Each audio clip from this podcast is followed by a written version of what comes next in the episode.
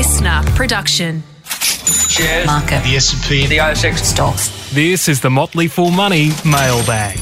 Welcome to Motley Fool Money, our very special Sunday mailbag edition. With me, Scott Phillips, who works for the Motley Fool as our Chief Investment Officer. We give independent stock recommendations and investment advice and education. And him, Andrew Page, the Managing Director and founder of strawman.com, which is what again? It's a private investment club.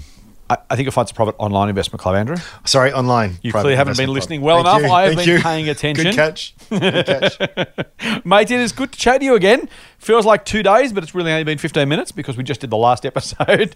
we are going to record our Sunday mailbag episode, which, would you say it's your favourite? Would you prefer the, the Friday apps or the Sunday apps? Do you have a favourite? Um, I, I think I lean towards the mailbag because Okay. at least we know we're talking about stuff that people are interested in rather than what just what we want to talk about. But I, I like both of them. They're- Which, which I think I think what you just said is what I thought, which is actually Friday's more fun because we get to talk about what we want to talk about, but Sunday feels more fulfilling because we're actually doing Yes, something that yeah, people. that's the way of yeah. saying we're we're actually helping in the other case, which is always which is always nice, mate. Um, yes, this is uh, one of our last episodes before I go on leave. We've got some next week to do as well, and then I'm off into the wild blue yonder. I have said already on Friday's app, if you want any questions answered, do. I don't think I'll share the socials again today because it's boring for everybody, but you know what they are. Look us up on any of the socials or info at fool.com.au and you can find us there. Mate, um, a great question from Joseph to pick up the episode. I'm going to spend a little bit of time on this because I love this one. Not so much in terms of, well, partly in investing, partly the, uh, the macro and kind of the policy stuff, which you know we both love. Joseph says, Scott, picking up on Ram and your discussion of Norway's pension fund, what about diving into it? I hear it's the single largest owner of public companies in the world. Maybe their investment style or objectives or whatever have some interesting parallels for regular folks. Do they just buy everything, or are they some super smart folks over there doing something we can learn from? Always love the podcast. Cheers, mate. Full on from Joseph. Now, mate, I did uh, unusually for us. I did a little. Well, I wouldn't say research. I clicked on the link that Joseph sent me. it was, but I really. So this is, oh, mate.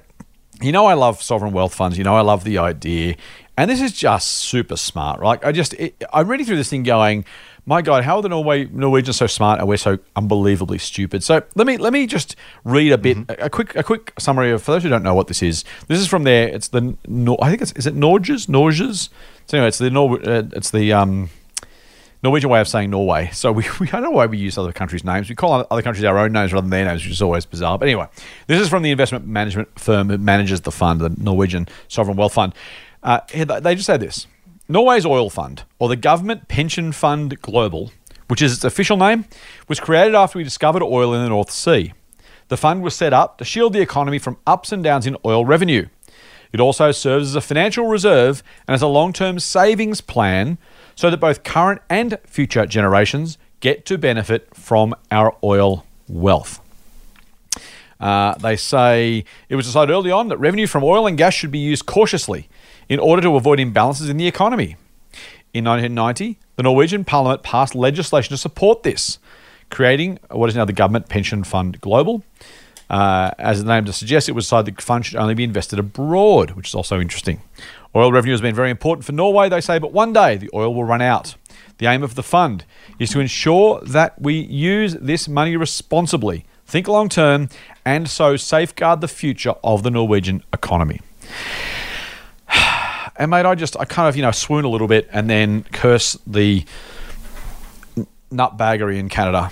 Uh, Canada, in Canberra. I going to Canada? Nutbaggery in Canberra. Sorry to Canadian listeners. Um, uh, That's right, Canadian. Yeah, I, I straight under the Canadians bus, under the bus, Yeah, yeah. that's right. Your bloody fault, you bastards. Um, They are a very si- similar economy, it should be pointed out. And just like, you know, so the fund is now one of the world's largest funds, owning almost 1.5% of all the shares in the world's listed companies. It means we have holdings in 9,000 companies worldwide, entitling us to a small share of their profits each year. In addition, the fund owns hundreds of buildings in some of the world's leading cities, which generate rental income. The fund also receives a steady flow of income from lending to countries and companies. By spreading our investments wisely, uh, widely, sorry, we reduce the risk of the fund losing money. Each year, the Norwegian government can only spend a small part of the fund, but this still amounts to almost 20% of the government budget. There is a broad political consensus on how the fund should be managed. The less we spend today, the better the position we will be in to deal with downturns and crises in future. Budget surpluses are transferred to the fund, while deficits are covered with money from the fund. In other words, the authorities can spend more in hard times and less in good times, so that the fund benefits as many people as possible in the future too. Police have agreed on a fiscal rule which ensures we do not spend more than the expected return on the fund. Bloody hell, mate! Like, doesn't it drive you just slightly spare that we have Yeah. done absolutely nothing like this? Oh, where, where do you start? And the thing is, let me just say right at the beginning, like, it, it feels like oh, I've got to. It's like talking about religion or politics or sex. You know, it's sort of it's that it's it's an uncomfortable thing to talk about because people have such firm views on Yeah. this stuff, and I think certain ideologies of just from either side kind of make things sound controversial when they really shouldn't be controversial. There's some things that are just black and white, like whether you know. The, here, here it is. At the end of the day. Um, Natural resources are a finite resource. They belong to the, the people of, of, of the country. Um, we should use them um, as, as judiciously and responsibly as we can, but they'll go at some point, right? And and we could we could live like there's no tomorrow and have a great party with that money. Um, Or what we've done, we could let other people come in and have a great time with that money, and then let them leave, and we'll pick up all the mess and maybe get a few scraps. Um, or we could we could take that money and we could invest it forever. Uh, and just have this brilliant portfolio of, God, of that we're just you know what a, here's the thing with Norway right population something like 5 million people and they own 1.4% like That's right. what's the quality of life Oh. like in Norway just Must be terrible, poor bastards. Yeah, yeah. when it's it's interesting they, they've got there's actually been there's been lots of books written on it the, the Yeah. Scandinavian model is as it's called is just Mm, it's this fascinating to me I love it because it's sort of it gets away from the ideology it's kind of a blend of capitalism of socialism it sort of takes it just sort of cherry picks the best things from everything and puts it together there's no private schools in Norway and they have the highest levels of academic achievement there's very very low levels of homelessness and social problems in Norway like just they just get so much so right. It's one of the highest taxing places in the world. Meaning, well, that sucks. But they also have the highest level of services and, and standards of living in the world too. It's just they they just get it right in, in so many different ways, and this this is one way. So again, it sounds. I, I hear myself talking, and I, I I feel opinions being formed and judgments being made. no, mate, you But you did right. But I, I. I think you know I, I just I, I I like to consider myself whether it's true or not. It's probably not because we all we all hmm. fool ourselves. But I like to feel that I'm a I'm open minded and and I'm evidence driven. And I think if if that's who you are, then it's hard not to look at that and at, le- at the very least say. There's probably a few ideas we can copy there. I just I that that that one that page just the, homepage of the of the thing just copy paste that into some legislation, get it done, and start it tomorrow. Just it's madness, A- absolutely freaking madness.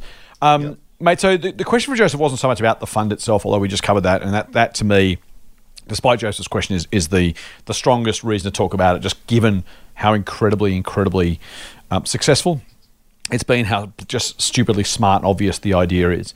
He asked about the companies they invest in, mate. I, I will say, for what it's worth, um, eh, because they are so big, it's hard to take too much from it. If I was to, if I was to, um,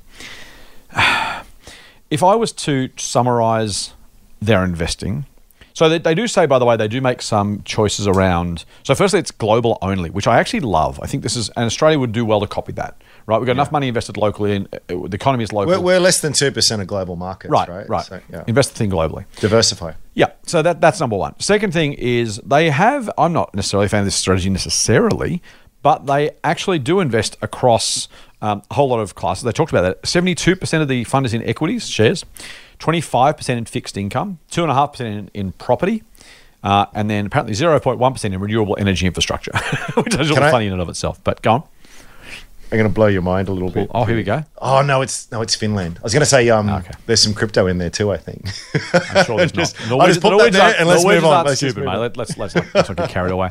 Um, but yeah, so so yeah, so three quarters in equities, a quarter in fixed income, and a ton, two and a half percent in investments, roughly. Uh, In real estate, sorry. Um, so I thought that was interesting in and of itself. I would put it all in, in equities personally, although if they've got a cash requirement um, for the for the government to, to either receive or, or, or give surplus and deficits, then it makes a whole lot of sense. Uh, they have some fixed income just to smooth the flow, like we do with everlasting income at the Motley Fool, our service we have for income. It makes some sense to have some cash available.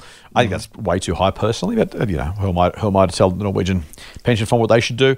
Um, so that, I thought that was interesting just in and of itself, mate. Uh, market value $1.4 trillion, if you don't mind um, which I just thought was also really, really impressive. So there's that.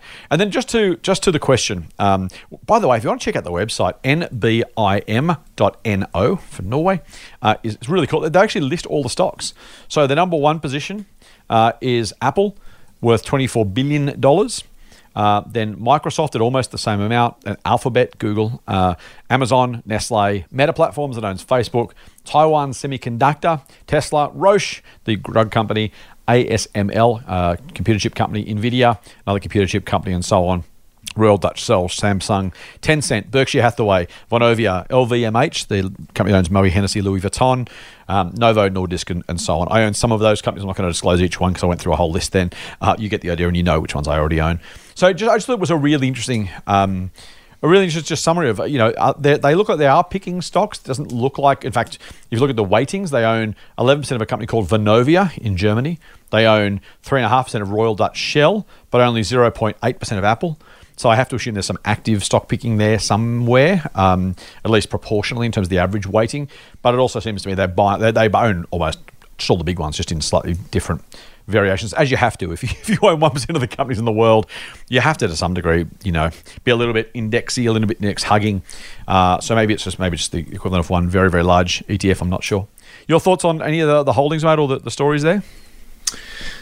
So this is this is uh, you know it's such a great idea in as an idea. Um, as with so many things, it does it comes down to the execution. So you know, I, guess if you wanted to be critical of it, you could say what a great idea, and then you look at their portfolio and it is all in crypto or something like that. You could think, wow you know, so it, so it does depend, um, and there is going to be some stock picking skill that's there. there. When you have, what did you say, one point four trillion there? It's kind like of it based on numbers. You just uh, US dollars too, by the way, not Australian. So that's what close to two trillion right. Australian, I suppose.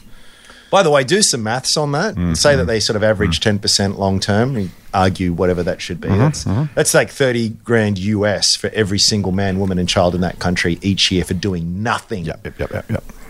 forever. Right? Like it's kind of it, it's just it's hard to wrap your head around that. So they're, they're whole, they they will get to a point, you know, presumably where it's just like, you know what, none of us need to work anymore. Hmm, just live off. Let's just live off the dividends. Twenty percent of the government budget is funded by this thing. Like if, if that if that is not public policy beauty, uh, I don't know what is. And look, it didn't happen overnight. It, it, but, but yeah, look, so I'm off. I'm off. I'm already off off tangent. Um, the, yes, I think You- that makes a lot of sense. I would do it. I would uh, like you. I would go very heavily into equity because this is this is long term. It's actually a forever investment time frame, so you can you can handle the volatility. I would go for all the biggest uh, and best companies around the world: Europe, uh, America, Asia, uh, Africa, you name it. Just whatever. If it's a good quality company, and I, I, I would do it. Um, it's it's just like a global ETF, really be a bunch of rubbish in there, and there'll be some absolutely outstanding things in there. And Yep, it's more or like- less. I, I, look, I call it five percent. I mean, people will, oh, you'll, you'll never get that. Whatever it is, you know, it's it's it's the great thing about a big portfolio and a very simple direct investment Mm, strategy is that very little work to administer, um, and Yep, yep, and. uh, This, is the benefit of being rich, right? Like, Mm-hmm. think think about think about it on a on a on a human level, not yeah, on a nation state level. Exactly. And I gave you five billion dollars, Mm-hmm, and just like you, you, you, just you can't. It's Brewster's millions. You can't spend it, right? It's just you know, and not only that, you can actually do a lot of good with it within how you direct the fund. It's just Yeah. it's the most it's the smartest thing in the world, and and I just wish more countries would would do it. So they No-brainer. look. So here's the thing, right? So they made their money out of fossil fuels. Yep, exactly. Now, Yep. now that that era is ending. you can correct. debate how what the timeline is there, but they're not idiots. They Mm-hmm. saw they saw the writing on the wall ages ago. And by the way, we should have a conversation about how their energy minister um, uh, administered all. They they taxed the foreign uh, nationals. I think it was seventy eight percent for the tax rate. And, and so, so Right, they said, okay. yeah, come, come on in. Come on in. We've got heaps of oil and gas. Go for it. Okay. Um, but we're going to charge you, you know, no, we can't do it. It's all right, don't come. Oh, okay, we'll do it. Well, it's better to make some money than none, right? And like, look what we did here. It's just, it's just, it's, it. We we sold we sold our, our own assets to to to, to other people. it's just madness. Um, I don't know, mate. I'm just so in awe of it. I'm so in, I'm so in awe of it. It, it. it is something that anyone with a bit of vision and leadership should. And it's it's the thing is too. It's you, you would imagine it's such an easy sell. Like what's controversial? Oh, It- like if you're a politician, if Anthony Albanese got up and said, "Hey, we're going to start doing this," um, it just anyway. Uh, we've fawned over it enough, I guess. But it's it's a great. It was a great question. It's a great idea. We should see more of it. Yep. It's just an absolute no-brainer. I, I, I just I can't even I can't even, mate. It's it's so obviously, obviously, obviously a great idea for a million different reasons, and we're just we're, we're blowing the mineral wealth. It is not going to go forever. Whether even, even iron ore, once you dig it up, you know, how, many hundred million years do we have to wait for the next lot to form? Like this is not a, this is not an infinite resource. Like literally, to, to, to uh, one quick rant, one very quick rant, to believe either implicitly or explicitly that we can take an asset left to us by our forebears, take it out of the ground, mine it, sell it, and then use that money on whatever bloody consumption I feel like doing today and leaving nothing behind for the kids that they can't use because we've taken it. Sorry, kids, spent the inheritance, bad luck. In a mm. country that we, we inherited it, it's a one-off resource, literally a finite resource in, in any in any human time scale. To to literally just say, "Yep, we spent it, bad luck." I I, I don't. It's even- worse, mate. It's worse than that. It's not. We didn't even. I mean, if you want to break it down, the um, there's been some good think tank studies mm, on, on mm, this kind of stuff. I mean, it, it's it's gas is the one that's in the news at the moment, so the figures are more at the top of my mind. But I think it's the vast majority of it is foreign owned, and they pay very little profit, very small amount in royalties. So so it's not as if the, the money that was there to be made, most of it didn't come back to the pockets of Australians. That so it's it's what you're Yeah, saying, yeah. but but worse. It's not like we spent the grandkids' inheritance. We gave the grandkids' inheritance to someone from overseas who went who went over to Europe and America and spent it. Like that, it's it's that bad, and people will think that sounds controversial, but it's it's Mm. fact. Sickening, absolutely sickening. Bizarre, mate. Bizarre. Okay, let's uh, let's move on because I just I can't do any more of this. Uh, Dear Scott and Andrew says Mick, love the podcast. Great banter. No BS. Have you been listening? No spin information. You keep us learning. Thank you, mate. Mr. Page says Mick. Jeez, Uh-oh. doesn't know you very well. Requested a challenge. My question is, how would you design an income producing portfolio using only index ETFs? And here's his conditions hmm. $1 million is the starting capital. No more can be added from employment income. The aim is to produce an average 5% plus return whilst preserving the capital against inflation. How would you gentlemen achieve this? And would you leave some in cash to ride out the downturns? I realize this is general advice only. Thanking you in advance. Best regards, Mick. There you go, mate. Mick hmm. has laid down the million bucks, 5% return, ETFs only. What you got, Hotshot? That's the movie set. Oh, that's. What was that- what was that- I mean, if I'm if I'm Steve? building my if I'm building my own ETF, that's that's No, a you're not different thing. building your own ETF. He wants to use Well- index ETFs. Well, I yeah, I mean, well, I, I kind of when I hmm. So if it's an index ETF, well, I'm just going to get the yield of whatever the market is. I think the yield of the Aussie market at the moment is something like three and a half percent. I want to say so, probably close to five percent if you want to throw in franking credits. So there you go. Buy the ASX 200, and you you be you be close. Um, um, there are in, there are specific income ETFs out there, so that feels like I could do that, which will have higher yields. And feels a bit like it's cheating, but in answering the question, it probably hmm. achieves that. Hmm. The trouble I have with a lot of these income ETFs is that they, as we've talked about repeatedly, they they go out and they buy all the stuff with the highest yield. And people are going, Andrew, what's your problem with that? That sounds like exactly what you should do. But as we've often talked about, the best income producers are often ones that start with a lower yield, but then the dividends grow at a much faster rate.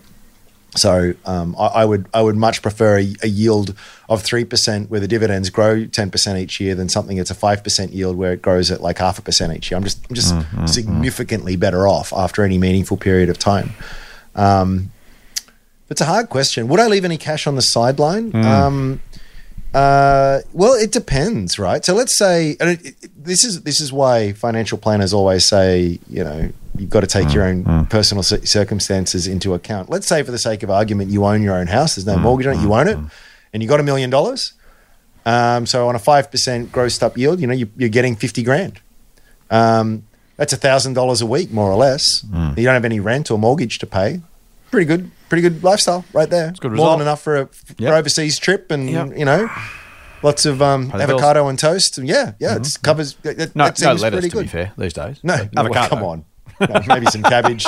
Even the cabbage is going up in price, mate. Substitution effect. Saw a great chart during the week, which was Cabbage the price of avocados. Yeah. Um, and it turns out that they've been one of the best inflation hedges. So if you could go back, back in, like, where do I put my money? I need to hedge against inflation. Avocados, turns out. I'm not, I'm not Great- sure, great mate, question, though, the Mick. test of time. I I don't think. I think No, avocado no, bought no. seven years ago would be uh, worth as much as it might have otherwise been. But I take your point more broadly. No, no, no, no. As an asset class or something. As an asset Arguably. class, yeah. It's a great, it's a great question though, Mick. It's, it's, it's you, you've, you've, you've fenced me in a little bit there. There's a, Uh, Yeah. there's a few constraints. Um, what, what would you say, Scott? Then?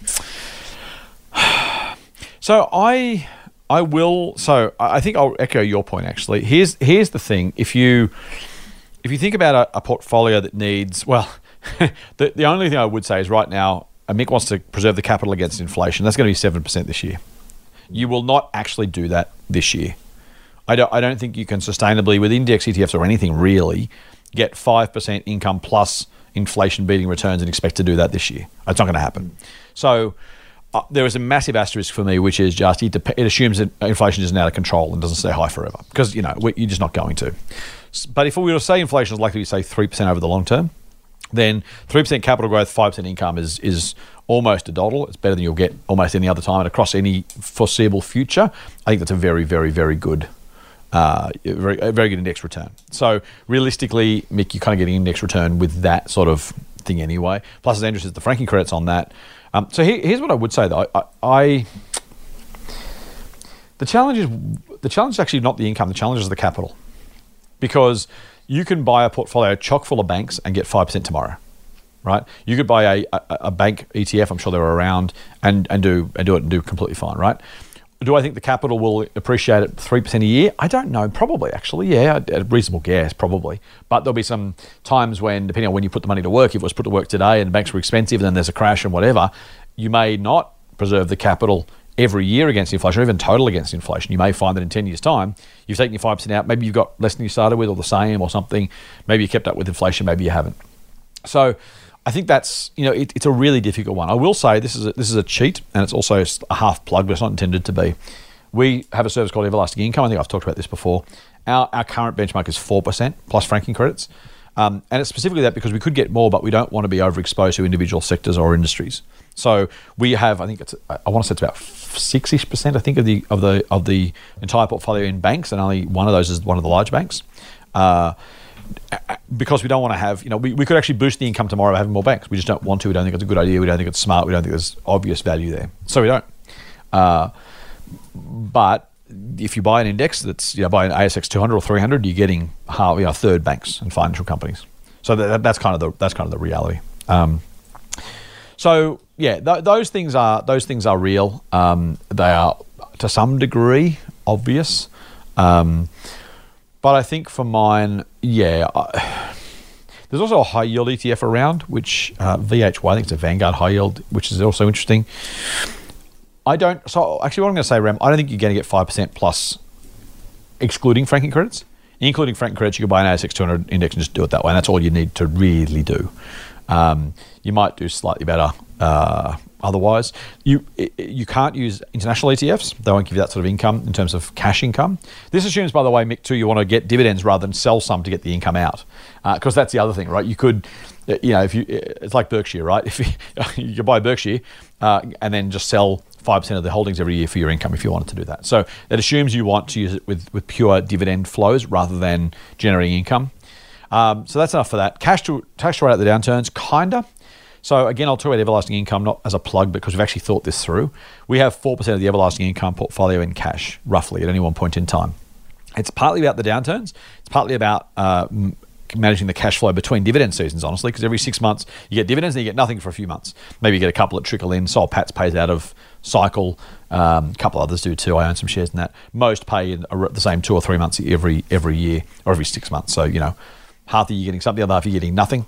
Um, So we do it for that reason. But also, if we pay 4% out, so no, no, no surprise there. If every dividend in the portfolio went to zero for a full year, we could still pay those dividends. Now, they haven't, they won't. Um, but if they were to halve for a short period of time, they go back up. We figure that's enough to ride out the downturns. Because again, we're talking about downturns in income. The share price can go all over the place. Share, shares could halve, and if the company's just as profitable, the dividends won't change. So there's no need to worry about that. You only need to worry if the profits fall and the dividends get cancelled or cut as a result. Is that a reasonable response, Ram? Yeah. Yep.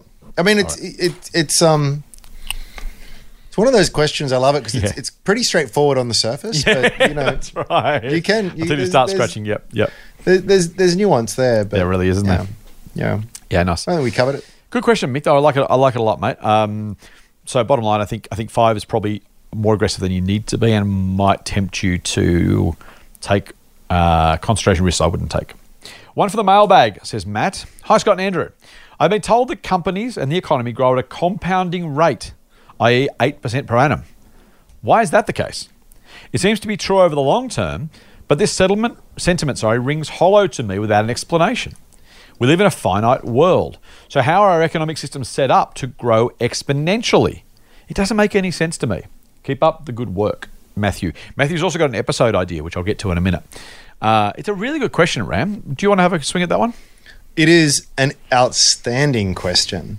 We we, we too often accept things as fact yeah. without asking why. Yep. And when we do ask why, we tend to just refer to history mm-hmm. and forget that actually a lot of these numbers come from extremely recent history. And you want to go back to the Stone Age? Well, it hasn't compounded at that rate. I mean, mm. mathematically, it can't compound at that rate, Yep. Right? Because we, we we we just don't have the resource. So it's a, so mm. it's, it's it's an excellent question. I, I've pondered the exact same thing myself. It's a very smart economist kind of make the argument that eventually we we actually we can't at, at some point. And then you go, then you get deep and metaphysical, right? It's just like, do we go into a more digital realm where mm-hmm. Mm-hmm. actually those constraints aren't there? Yep, yep. You know, with the things that we value, uh, you know, if we live in a metaverse, you know, maybe we mm-hmm. we can. You know, it's a, it, it's it's it's really. A, I actually don't have a good answer for it. I don't have a good answer for it. Hmm. One of the ones you can look in terms of an index. Hmm. We've hmm. say I just said it before. You know, the or at least um, referenced it was the idea that markets sort of grow at 10% Yep. compound. It's like, well, yeah. What actually happens though when you break that down is you have a handful of companies that grow at extraordinary rates, like companies that didn't exist. Ford didn't exist, it existed, made squillions of dollars, created huge amounts of value, and accounted for a huge part of the index's gain. And then it waned, and then and then now it's other. And so as as it waxes and wanes, so as companies, new companies come into existence, Apple mm, didn't mm, exist mm. thirty years ago. Yep. Um, and and then it did, and now it's the biggest company in the world. And in thirty years' time, it'll be probably something else. and so, it, it- like, it get one gets taken out, another one gets. You kind of you kind of have a bit of a shell game going there that allows that that rate to sort of grow. Um, so it's it, but if you take the world, like planet Earth, and you add up the GDP from every single country, GDP is a crude measure, by the way, but let's go with it. Um, I don't think you can expect much more than two or three percent. In fact, if you want to inflation adjust, it's it's it's hard to get. I mean, the only, a, a purist would say the only gains you get are the gains you get through productivity enhancements. In other words, I used to catch a fish with my hands, and then I invented a spear, Yep. and then I invented a fishing rod, and then I invented a net, and then I invented a trawler. Hmm. You know, so so hmm. like so hmm. me as an individual, I can I can now go out in my boat and catch thousands of fish pretty easy. Mm-hmm. Whereas- So, so that that's where the growth comes from. It comes from Yep. productivity. Correct. Correct. Uh, I can't magic new resources out of the air. I can only become more productive. Mm-hmm. It- Matt, it's such a deep question, man. I love it. I love it. I, I, I don't have an easy answer, but Yeah. yeah, what do you think? Oh, you've done a great job. I'm going to strip it back a little bit here, Matt. Um, so first thing I'm going to say is the eight percent is company. The economies tend to grow at about that two to three percent, and those numbers are not very different per year, but they're massively different over the long term. Hmm. So the number of years it takes something to, to, to double at eight percent, what's that, nine ish years? Mm-hmm. At two and a half percent, doubles every thirty odd years, roughly, right? Mm-hmm. And that, those timescales are really, really, really, really different over the extended period of time. So it's much harder to imagine a, an economy growing at eight percent. In fact, Buffett uh, about Berkshire has done the same thing. So look, uh, Berkshire can't continue to grow better than the economy for too long, otherwise it becomes bigger than the American economy itself. The size is its own is its own restraint constraint. So, I- I- so I want to make that point just because when we start talking about the what and the why and the how, they're very, very different. So, let me do the company one and come back to the economy one. Part of the company one is Andrew's point about um, uh, the um, the productivity of the businesses on the markets. The next one is that, uh, and this is why I like shares rather than property, by the way, without reopening that can of worms, is property is the entire property market in Australia by definition. Every single dwelling added together is the property market. When we look at the equity market, it's not every company in Australia put together. It's only the very, very, very, very, very tiny percentage of Australian companies that are listed on the stock exchange. And so they are a subset by definition. And that subset has over time tended to be A, the highest quality businesses, and B, taken share from those other businesses out there. And so you can have a subset grow faster than the system by definition anyway, even before you add in productivity and that sort of stuff. So there's all of those, that, that kind of goes into it as well in terms of why companies uh, could grow faster than the economy in, as, as a subset of that question. Back to the economy, Andrew. You made a great point. Inflation is part of it because we talk about these things often in uh, in uh, nominal terms, including inflation, rather than without inflation. And so the reality is, when you strip inflation out, you bring that growth number back a little bit. You then bring back pro- productivity back a little bit, and you get to a smaller number again. And then, as you said, and the thing I think is most excuse me striking of this one is well, there's two actually. I'll, I'll try and do them one at a time. I'll do the easy one first. Technology is is oh sorry, um, non-physical goods are super important as a part of this. So think about think about the growth of of the businesses, and I'm thinking about revenues here because profit again is a different thing. Amazon is growing because it's taken profit away from everybody else, right? Almost everybody else, almost by definition. Uh, and so, to some degree, Amazon's growth is Circuit City's loss went broke in the US, or Tandy's loss here, or Dick Smith Electronics loss here, or uh, you know may, maybe not directly to Amazon, but you get the idea. There is some creative destruction here, which is just a reallocation. Um, but technology, think about the products that we consume. Um, think about social media. Think about streaming video content. Think about Andrew and I recording this on Zoom, which which the Motley Fool pays for. Uh, it has no, you know, there, there is no resource really being used up relative to the amount of revenue it, it gains, right? It's not, it doesn't have to chop down a new tree every time we, we do a phone call. It doesn't have to, you know, it doesn't have to mine some more coal. It doesn't have to um, use up more food in terms of the physical resources of the planet. So the world is becoming much, much, much more digital, and that actually gives you a massive upside for economic growth. The last one is the the really messy, mucky one, Andrew. And jump in this way to either help me or to disagree entirely. But money's a weird thing. I'm not going to get you started on Bitcoin, I promise. Uh, I'm going to stop you. I'm, what are the point I'm going to get you? I'm going to stop you getting started on Bitcoin. Economic growth, you know, the, the, and back to the kind of fractional banking system. Fractional banking system. The, the idea that you know I spend more, so Andrew earns more, so Andrew spends more, so I earn more, so I earn more, so Andrew spends more. That that, kind of I mark that up. You get the idea. The round and round in circles, the multiplier effect of that is kind of to some degree a bit of a little bit of a shell game, and and but but that that impacts both inflation, as we just talked about where I started, and the actual productive output of the economy. So if I produce something someone else wants, they're going to pay me more for it. I'm going to spend more money, which gives them more money, and so on and so forth. It's why the economy is something of a shell game and why it relies on trust so much because we couldn't liquidate all the assets, a bit like a bank run. You couldn't liquidate all the assets of the financial markets writ large, including property and everything else. Say, give me the money for that. There's not enough money in the world. right? Yeah. It doesn't exist, and that's okay. Like, I, I, it's a it's a feature, not a bug, but it is a bit. It does kind of mess with your head a little bit. So, part of so I think I see a lot of people say, you know, you, you, the economy can't keep growing or degrowth has to be the answer. I think there's some value to that. I really do, and I think there's, we're going to have to have a reckoning around that because your your your underlying assumption about if it can't grow forever is absolutely true by definition. Literally, so you know there is a there is an end point. Is it a decade away, a century away, a millennium away, or multi millennia away? I don't know. No one can know. Uh, but my my sense is, if you think about in 1800 and something, 92 percent of us worked on farms. Uh, Eight percent of us did non-farm jobs. These days, how many in the knowledge economy, so-called knowledge economy? How many uh, working in digital realms? My envelope plays Minecraft on the computer. Um, we pay Mi- Microsoft some money for that uh, every month. You know that that kind of stuff happens, and there's no additional creation, or, or more importantly, there's no additional resources being used up for that. So the resource intensity, if I can say it, of the economy is falling and falling pretty fast. And I think that will continue to be the case. And so that just actually, just very very Oh, yeah. quickly. There's some, there is some power and server costs and oh, infrastructure, totally, but yes. but yes, so it's not free. But that's what I'm saying. Re- the resource intensity of that dollar being spent continues to decline. Yeah. You know, it's, not, it's not free. You know, if I, if I was to buy him a toy car, it would. ta- and I'm not saying that, by the way, toy cars are, are they probably are better than my, being stuck in front of a screen. But if I was to buy him a toy car, it, it would cost time, money, energy, resources to make it. You know, smelt the metal or cut down the wood or carve the wood or whatever. When he gets to play with virtual digital blocks, it's just going to be less resource intensive per dollar spent than it would be if I bought him a physical toy, which I probably again I should do. I'm not saying it makes sense as a, a developmental thing. Uh, we'll have we'll have my parenting critique later, but um, but yeah, there's something to that. In the meantime, the resource intensity of the extra the incremental dollars we're spending continues to decline reasonably precipitously, particularly over a two century basis. But yep, we're actually going to have to pay the piper at some point on this one, and there is no perfect single outcome. Did I do an okay job of So- that?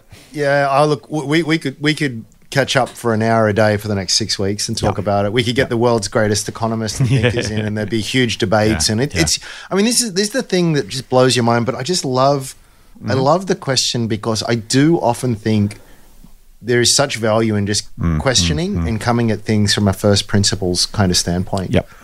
Um, you know, it's just we just we just we're just s- slightly smarter than average monkeys, and so much of our world is just a shared narrative that we Yeah. that we have. You know, it's it's worth remembering that at, at times. You know, I mean, if, if I, you know, I, yeah. I, look, so I, I, I keep uh, wanting to go towards Bitcoin only because it sort of helps explain monetary policy and the rest. but I won't. I will. I'll go instead to another favorite hobby horse. Which just just quickly, it it is why I think you can say.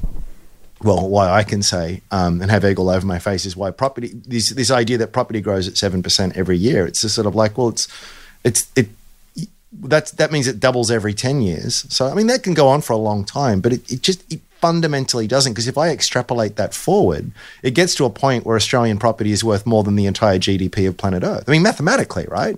10% is exponential growth. It just you can't, you can't right? No, okay we want to talk about uh, indi- indices are different. As you say things come in things go out. Things get taken from somewhere else and then put into other things. Yep. but when you're talking about aggregate level kind of stuff it, it physically can't um, and also, Mm. not only that, but the money that's coming in to do that is coming from other, perhaps, mm, you know, Yeah. potentially more productive places. So it's kind of, ah, it's wild. It's wild. Mm, Anyway, I get myself into trouble if I keep talking, but I think I think it's an outstanding question and and one worth seriously thinking about. Yep, I like it.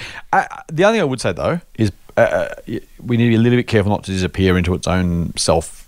You know, there's some navel gazing in that, which theoretically is super, super interesting. Investing wise, I think you might tie yourself in knots unnecessarily doing so. Is that is that reasonable to say without without wanting to be uh, without wanting to be dismissive and say don't worry about it, doesn't matter. Just you know, don't worry your pretty little head about it. There is some mm. element of kind of like it's interesting, but in the meantime, don't lose the don't lose the opportunity.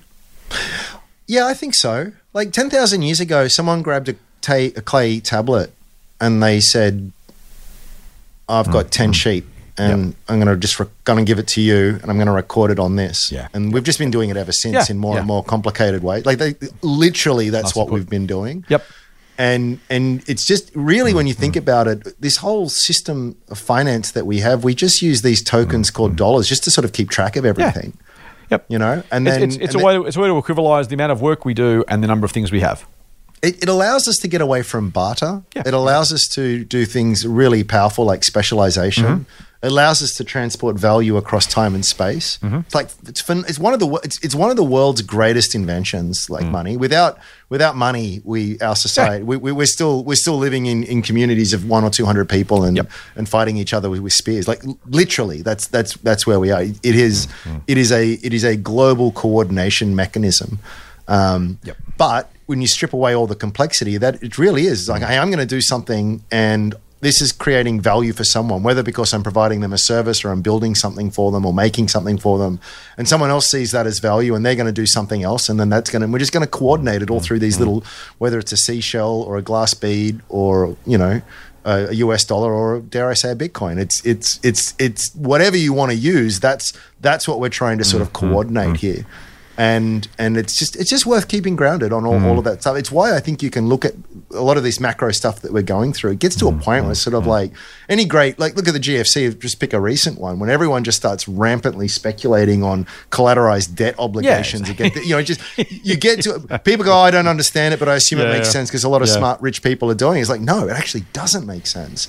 And you're right to question. And if you can't understand it, and if you Mm-hmm. can't explain it simply, it's, it's actually a giant red flag. Mm-hmm. E.g., NFTs, E.g., all these other kinds of things. It's just like yeah, y- y- if if it if it if it doesn't if it doesn't translate back to some kind of real world value, then there's something that for the trouble is with these things is like craziness can go on for a long, long, long, long time before it before it sort of someone opens the shades. Um, Yeah, like anyway, that. I'll, I'll stop at this point. No, it's a good point. It's, it's also uh, going back without going back over the old grants. Why it's why the real returns after inflation matter and that kind of stuff Yeah. to really strip back. What is the incremental return being made? Because the value of money continues to increase. That inflation bit is never real in any meaningful way, right? Something cost me a dollar now, a dollar three in six months' time. Uh, it's still only one thing, and so that part of the growth you just need to discount by definition because there is literally zero incremental resource. It's just it's just that that we denominate it differently, um, and so you know it's just well that's one of those things. And to bring it to an investing standpoint, you know, this is why you know Buffett talks. You know, price does not equal value, Hmm. Yeah. and it's kind of one of that feels Yeah, like a double right. speak. Like you first, the first time you hear that, you go, "What?" Like, you- But it's just like, well, one measures the other. Yeah. Um. But but that's what you're asking when you Mm-hmm. invest in a company is like, what value is being created here? Yep. for, for shareholders? Mm-hmm. And and and it's a it's a it's a really great question. You know, BHP creates value because it digs up this stuff called iron ore that we actually need to build the modern world. That- That's value. That's valuable. Um, again, you can get into the weeds with how you value that and the rest of it. Apple makes these really cool devices that everyone likes. You know, so and then there are other companies that really don't do much. like, Totally. Lots of them on the ASX, you know, or you're really buying a promise that we will do something valuable in the future. And that's that's when you get you know so, so I, uh, Yeah. ask yourself whenever you're buying whether whether it's a, a, a, Rembrandt or a, a investment property or a share like, Another one. what is the yeah you, you know can you can you ever have too many Rembrandts Scott I, I Um, don't know yet, mate. I haven't I haven't found my limit. let, let me know. Let me know. Um, but you know what I mean? Like ask. That's the that is the fundamental question Yeah, to ask. yeah. What is the value being created here, and is it rep- nice. being represented fairly? It's Nice. it's very powerful. Nice, nice. Uh, Matthew then goes on, by the way, to say, P.S. You asked for suggestions on episodes. I would love to hear an episode on crypto in general with all the gory details. I'm a trained software engineer and have done serious reading as you have suggested. I am not convinced it offers or will offer italics anything, close italics, of value that doesn't already exist in a superior form. They are slow.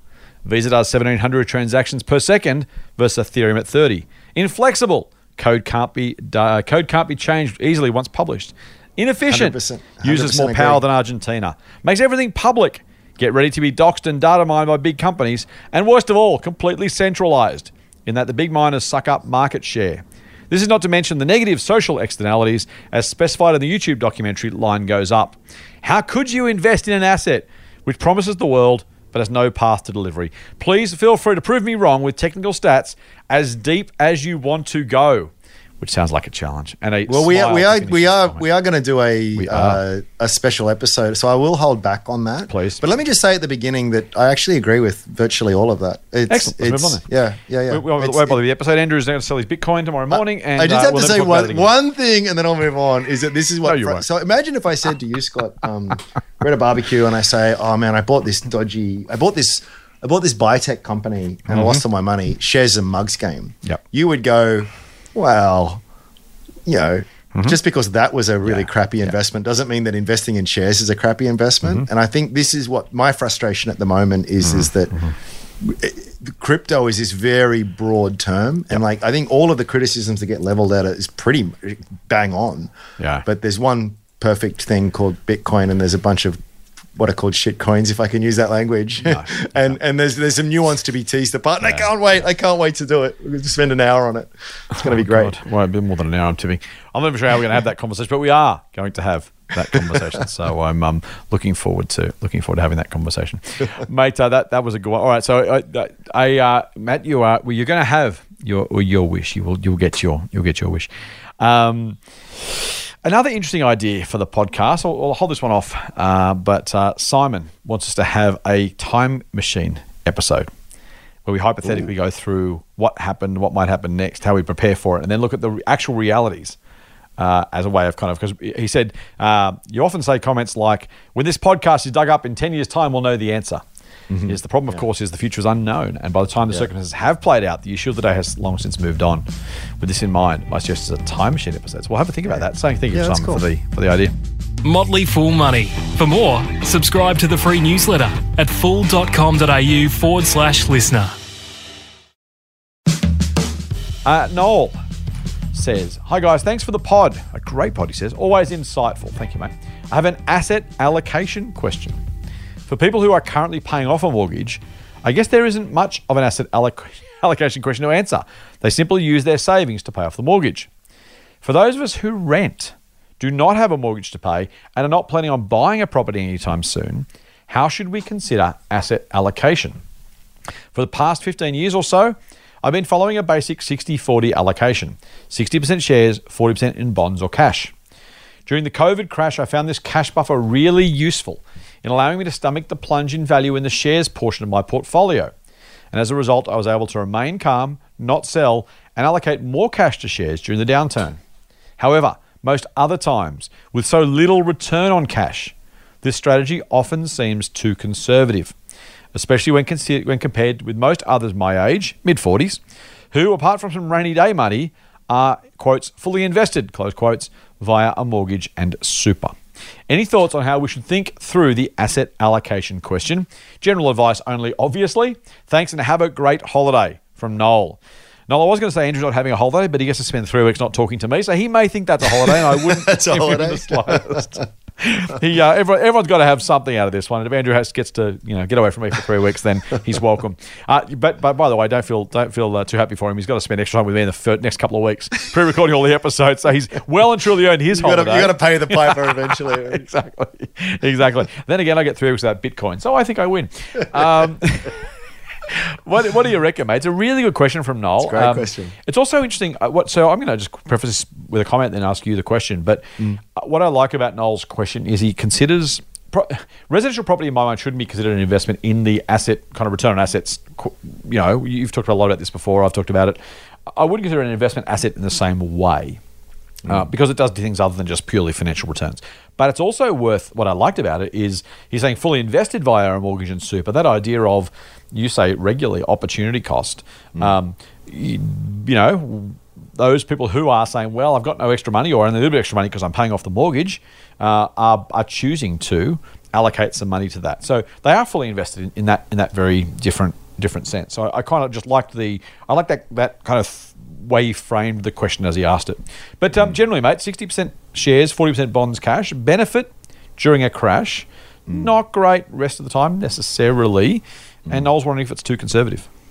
Yeah, I think so. And and Noel, the, the, the hypothetical you paint is actually my exact situation. Mid forties, renting, um, thinking about how I allocate my capitals. You know, I, I I have thought about it quite a lot. uh, and we did a whole episode on rent versus buy, which um, I'd encourage you to dig up there because there's a lot of nuance and and uh, we went into it in a, in a lot more detail. Yeah. But I think, mate, you've got you've got another twenty years until you retire. I mm. mean, bonds sort of offer you this veneer of safety, but mm. they- I'd say they're the riskiest thing you can hold for the long term because they're just going to get eroded away through inflation, really. Right. So it's, it's an incredibly risky investment. They're incredibly safe investments over short mm. to medium terms. Um, they're very, very risky outside. And by the way, they can be risky in the short term. If I have a 30 year bond that I want to hold for a year, that's a really risky investment because the, the market value of that bond can change. If I'm buying a bond that's going to mature in a year or two, that's different because I'm, you know, it's the IOU. I'm going to get all my money back plus any coupons along the way. So, um, but yeah, bonds, forget about them. I mean, like you, you will, you will over the next 20 years suffer through, I don't know, probably two or three really bad bear market. If, if history is any mm-hmm. guide, two or three and maybe more. right. You know, you, you just, you're guaranteed to do it. But despite all of that, again, history, I mm-hmm. can't, someone's made the comment already. It's a good comment we need to make it. But the past is no guarantee of the future. Yep. But if you find that as a reasonably useful guide to the future, um, then yeah, I, I I I would be 100% in equity. It feels like this funny money kind of stuff, but just again mm-hmm. back to first principles. You just you're just taking ownership in a bunch of productive businesses, and you know, I, I, I don't I don't think it's, it's as it's as risky as numbers on a screen is, is what the impression that, that most people tend to have. Um, so it's going to be far far. If if you were 58, I'd be saying something entirely different, but but you're not. Um, so yeah, I, I would I would just go that way. I would leave some cash for the, you know, your your your car gets wiped out, or you know the the hot water heater blows up. There's always the there's always life's little surprises that you mm. have to deal with. So you, you want you want to make sure that that's kind of covered there for a little bit. But other than that, hundred percent shares, man. I For think, me, yeah. For me, very quickly, let me just Yeah, no, no. I, I so like I, I, agree. I, I'm exactly in your camp, mate. I have I, I, the only cash I like to have in my investing is the money I've just saved and almost about to invest. I, I don't I don't do cash on the sidelines at all, at all, at all. I don't have any um, income needs from that from that cash, so I don't have to worry about that. If I did, I would absolutely have money aside, as you say, mate. Um, with with one exception, one really, really, really, really important exception, which is that um, to Noel's point, it depends on the degree to which he needs to have that uh, psychological cushion or buffer. Um, you know, to, to, to quote Noel, uh, he says, as a result, I was able to remain calm, not sell and allocate more cash to shares during the downturn. If being 60 40 in, in shares and cash and or bonds is the best way for any of our listeners, I won't, we can't give you personal advice, Noel, as you well know, um, for any of our listeners to, to manage their own psychology, emotions, portfolio during those times. If if if you if you end up with a subpar or suboptimal return, I don't mean suboptimal as a, as a, in a critical way. I mean like you know, it, my, to your point, Ram, I, I think you get a better return with shares. So if you choose not to have as many or as much money as a higher proportion in shares, I think you're probably choosing for a suboptimal, as in less than completely maximized uh, return. But if doing having a slightly suboptimal return lets you avoid being even more suboptimal because you do sell when things get rough, and then buying again if things go back up again, um, you could be you know cutting twenty percent chunks out of your portfolio every time there's a crash, and that's really going to hurt you more than being uh, probably maybe not, but I would I would argue more than being a little bit more conservative with that allocation. So. If you're asking us, it's all, it's, you know, we say this regularly. If you're asking us mathematically, what do we think the best return is going to be? I'm with Andrew. Certainly historically, and I believe in the future, shares will outperform, I think, property, and I think with a high degree of certainty, they'll outperform bonds. So if you're asking me if I had to invest over the next 20, 30 years, what would I do? I'd say, well, I'd be in shares because I think that's going to give you the maximum return. So that's what I would do. It's what I am doing. Uh, but if you're saying I can't do that and sleep at night or withstand those crashes, then I'm saying to you, right, allocate as much to cash as you need to to mean to, to allow you to withstand those falls so you're not tempted to do anything. Oh, I'll say silly. I don't mean silly in a critical way, but you know, so do anything uh, bad or, or inadvisable uh, when when those sort of circumstances hit. So, uh, yeah, I, I think asset allocation is generally. I, I don't. I'm, I'm always stuck with this one. I don't want to criticize the financial industry too much because there is always that line between behavioral and mathematical outcomes, right? I think asset allocation, if they if someone pretends to you asset allocation is about maximizing your returns, then you need to call them out on that because it absolutely does not. Absolutely does not. Year on year, it minimizes the chance of a really, really bad year. Absolutely. It also minimizes the chance of a really, really good year. And I think it minimizes the chance of a, of a maximized total long term return. So if someone says to you, be, you know, have a broad asset allocation because it's good for your portfolio, I would say respectfully rubbish. If they say, here's what I think is best for you because of your risk tolerance, that's a very, very different question. I think I've said before, you know, the only good advice is the advice that's taken. And so, you know, if an financial advisor said to me, look, Scott, I hear you, I hear what you're saying. This client needs to be 30% shares, 70% cash because it's the only way they can invest. And at least they're getting something on that on that shares portion. I'm like, cool, I get it. If they say it needs to be 60 40 because that's the best, you know, uh, alpha, beta, delta, gamma, long term volatility, volatility, blah, blah, blah, blah, blah. I'm like, I, I hear you, but you're talking rubbish. Um, you've let the academics take over the reality. The better return is going to come from the best quality asset class. And in my experience, in the experience of the market over long periods of time, that is, and I, I think will continue to be shares. Fair? Yeah, I mean, just just go back to first principles. you know, it's just Yeah, totally. Exactly. Exactly. Look, there's there's there's there's the value in cash, gold, bonds. You know, it's kind of like that, that is generally it's going to be there when you need it to be there, and there's value in that. I'm not the last person to say there's no value in that. Exactly. But but generally speaking, uh, and if and if you're like looking towards a, a large purchase in the Mm-hmm. in the nearish term, or even the medium term, that's a really great option. I Yep. definitely Yep. consider it. Yep. But if your if your if your goal is instead long term wealth creation Mm, and planning for a retirement that is a decade or so away, Mm-hmm. it's just the worst because the compromise there is yes, you get the safety at the expense of the returns. Mm-hmm. The market will give you the returns at the expense of the quote unquote safety. And even then, that's not the best word because it just means volatile. It means it moves around a lot. It's very emotional. Right. Do you know? But again, right, that's when I say first principles, I mean, I mean they're real world businesses. Mm, You know, I mean for the most part, you know, there's there's a whole bunch of people who who bring food from farmland, stuck it on the shelves, and there's a really valuable. We talk about value creation. That's that's that is the fact that I can wander down the street, go for a ten minute walk, and have products from all around the world neatly packed up for me. That is that is immensely valuable to me. And there's a company that is providing that. It employs tens of thousands of people. It'll probably be around for a long time to come. Um, that's a real world thing. You know, there's there's other ones out there that will look after the toll road that I drive to mm. work on. There's mm-hmm. there's another one out there that makes sure Yep, that when I yep. when I punch uh, some numbers into my phone, I can talk to someone on the other side. You know, these are these are all real world things, and and kind of when you Yep, again go really really deep onto this stuff, it's like well. Mm. The person who says that's not going to work out is mm. kind of saying, well, not kind of, is is explicitly saying society is going to collapse, which it might, by the way. It might. Maybe there's a nuclear war tomorrow. I mean, in which case, who cares, right? Like, whatever, you, whatever your investment is, you're stuffed, right? So it's kind of like it's a bet on the ongoing progress and prosperity of humanity. now, if you don't think that, then go buy a tent and some seeds and a shotgun because that's your best por- portfolio. Um, but if, if you do believe in that, and it's probably the, a good bet, um, then yeah, productive enterprise, man. It's it is it is it is businesses just makes makes creates far more value than than a block of land or a chunk of metal or you know a, a pretty picture. Just does. And particularly individual businesses, right? Back to the question we, we answered earlier. Um, the overall economy can only grow at a certain size, and short of the, the mix between profit and labour shifting, which it has, by the way, over time, uh, obviously capital and labour more more accurately. Um, th- You know, the- the economy grows the growth of the economy, which is then split up between capital and labour. Um, if you want those returns, as you say, Ram, not only it, it- it's business, but it's but it's to my mind anyway, the best businesses.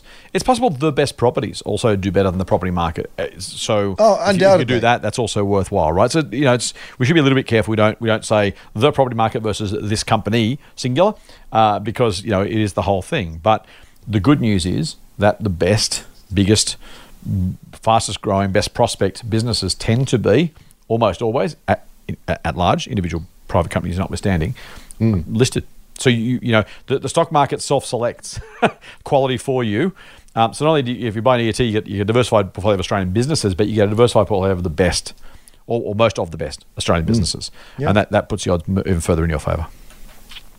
yeah. Mate, one last question from Genevieve, and then we'll finish up for this Sunday. Uh, hi, Scott and Andrew. She says, I'm addicted to the podcast, and I love the Good Oil pod too. Thank you, Genevieve. And I really appreciate the thoughtful, common sense approach delivered with authenticity and humility. And she likes me too. My only wish is that the mailbag, mailbox episodes dropped earlier on a Sunday. I would love to hear your dulcet tones, dear dear. I'd love to have your dulcet tones accompany me as I exercise and or do the housework in the morning. I, so here, we, uh, I'll put this out. If you want our mailbag episodes to drop at an earlier time, let us know. Genevieve has. Uh, there's no reason why it needs to be midday, by the way. We just chose a time that we thought was reasonable. We do drop the Friday ones after the market. Um, we used to do it, I think, at four or earlier. Uh, we changed that for entirely internal purposes, but actually lets us have better conversations with our members, which is, or listeners, sorry, which is that our trading rules um, apply for two trading days either side of any public comments at the Motley Fool. This is not Andrew, this is Motley Fool. And uh, so I front run everything. man. Exactly. Dear. Joke. That's a joke. I said. Oh, It's joke. oh, it's been nice working with you. Um, but yes, be- because it just means that because it's aftermarket, it makes that simpler. If it was dropping during market hours, it just it makes the calculations difficult and just means we can talk about less stuff generally, or at least it raises the risk. So we decided to do that after the market. Um, Sunday lunchtime was just kind of an arbitrary decision. We just thought, you know, you get at some point in your weekend. So if you want it earlier, like Genevieve, let us know. Literally, just hit us up because um, we don't really care. We pre-record them. It can go at any time. Uh, we try and spread it out between that and the Friday episode, so we don't have two eps drop at the same time. But we're not precious, so whatever you want. Uh, thanks, Genevieve, though. It's very kind of you to say. My question or topic for exploration is around personal relationships and investing. Specifically, how to ensure different risk tolerances or approaches do not end up damaging your relationship. The good news is, Genevieve, that uh, Andrew and my wives would, would agree that we are very, very good at relationships, and uh, you've come to the right place for relationship advice. Frankly, you know, we're, we're good at finance. We're very, very good at relationships. No, we have very, very patient spouses. Maybe we'll try and lean on that. Two examples, she says. One, investing someone else's money, e.g., looking after a portfolio for a parent, sibling, child, or close friend. Two, investing shared money for example, with a spouse. She says, Here's my war story.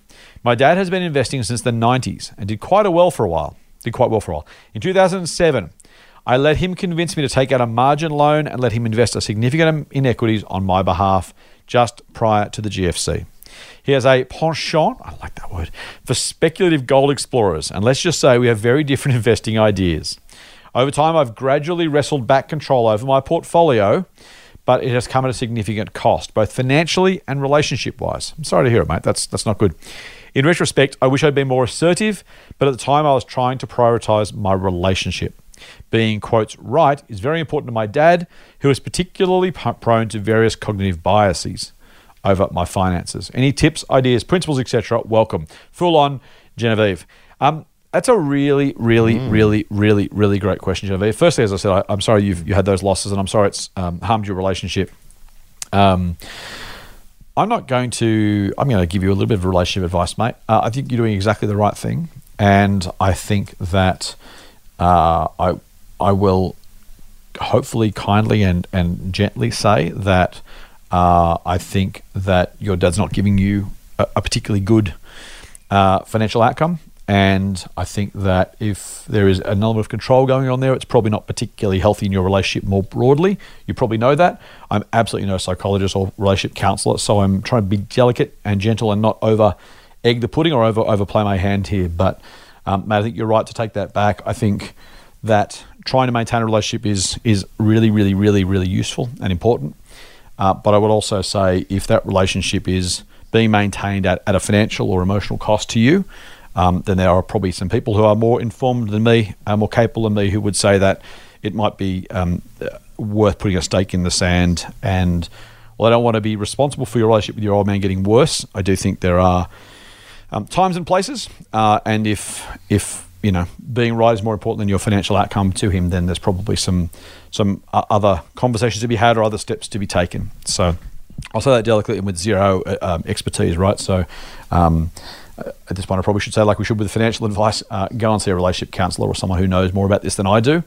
Um, but it's a really, really important topic, and I think it, I just worry that it might be symptomatic of other um, control issues or, or concerns that might be worth resolving. So I'll say that again, very, very gently, and then walking it back very quickly because I don't know enough to to know for sure. Um, so look in terms of in terms of investing someone else's money, um, I'll, I'll go first, Ram, because I'm already talking.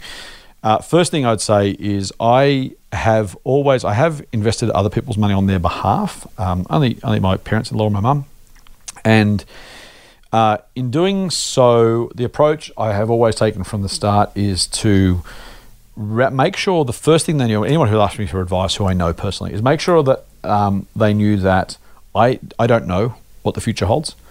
Uh, that no one can know for sure. That I have a particular approach to investing that they absolutely need to be long term. And then I say, I can't tell you what to do, but if I was in your situation, here's what I would do. Or easier sometimes, here's what I am doing myself. And that basically says, I'm not saying what, telling you what you should do. I'm simply saying, here's what I think makes sense. Here's what I tell our members. Here's what I do myself, or here's what I do if I was in that situation. But then you need to decide what you want to do and whether that's appropriate for you. And doing that lets me uh, show without telling and also make sure the decision is theirs at the end rather than, hey, I'll manage the money for you. It's, I, I'm I'm really happy to help you. Here's what I do if I was you, but it's up to you. And it puts the agency in their hands, both in terms of their degree of control over what they do, but also uh, their uh, desire otherwise to blame me if things go go badly uh, or things go wrong. Not because I'm trying to avoid blame per se, but because it's important for the relationship and for their finances uh, that they are going in with their eyes open and willingly doing what they um, what they want to do for themselves. Kids is different. I- I've said before, I've got a little bit of money uh, invested for my son, who you know doesn't know I'm doing it, and I probably won't tell him uh, because we'll do it at some point at the end of the day. Here, here's what you've got at some age. Either here, take over the portfolio, or here, here's the money at some point in time. So that's how I'll do it with that. With a child is child is easy. Um, I hope that's I hope that's somewhat useful. Sharing investing shared money is a really really different one. Andrew and I both um, are more involved or more. Uh, have a greater role in investing uh, our individual families' monies, but our wives are both involved in the conversations. Um, I'll let Andrew talk to that. But generally, again, it's one of those. Here's what I would do. The, the, the, most important thing for me, because of the way we invest, is get the get them the ethos right. Get the here's what, here's why, here's how. Because if you can get them to understand the way you're approaching it and buy into that, my wife now says, "Oh, the market's dropped. No, at least we're long term. We don't have to worry about it."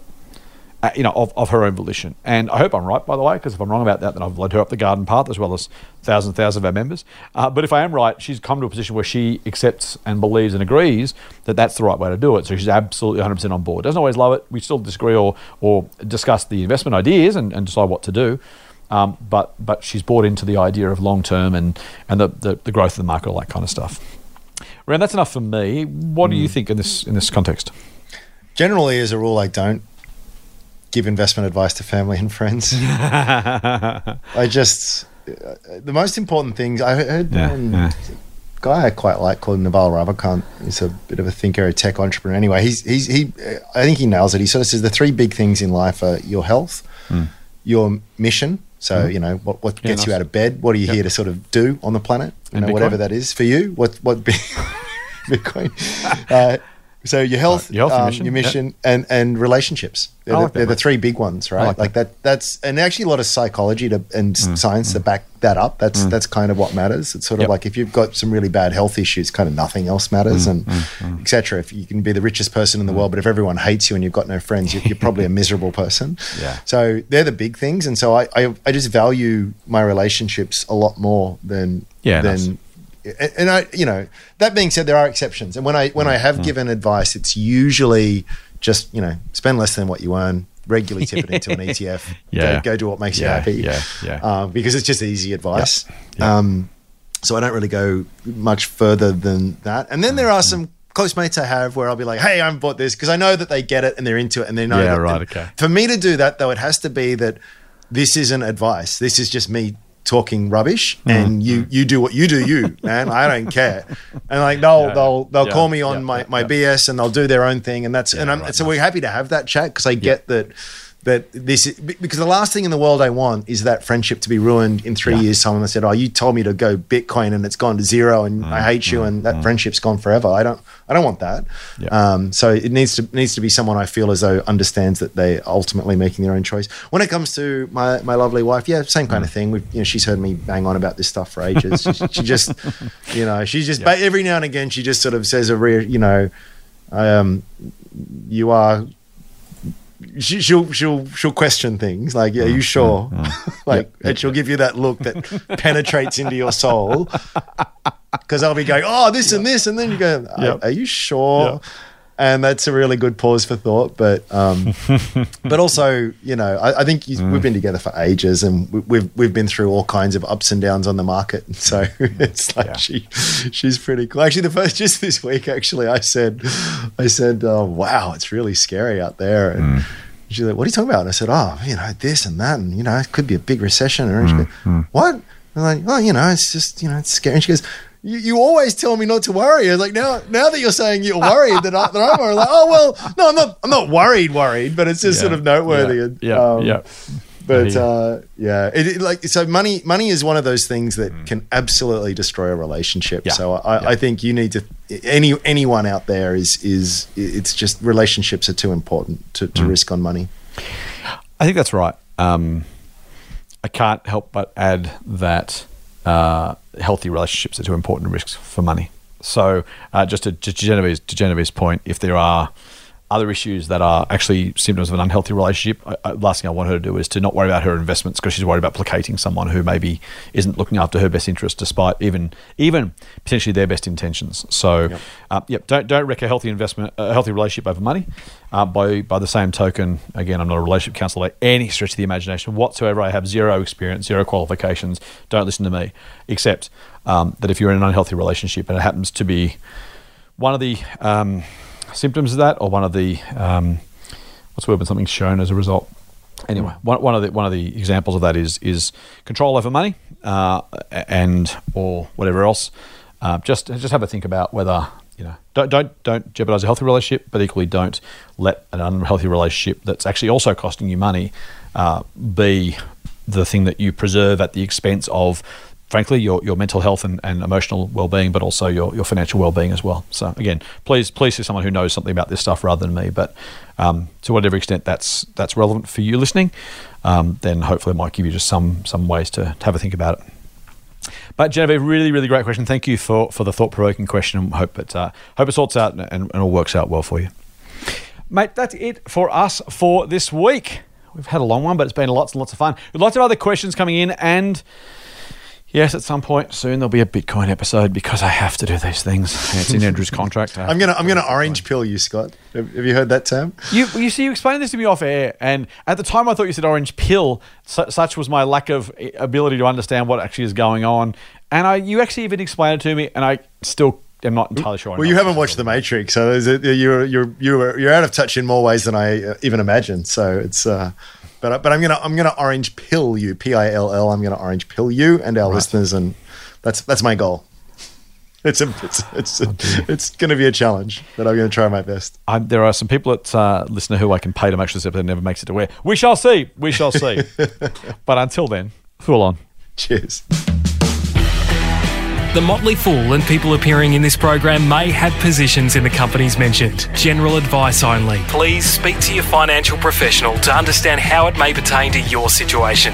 Subscribe to the free newsletter at fool.com.au forward slash listener. The Motley Fool operates under Financial Services Licence 400691. Listener.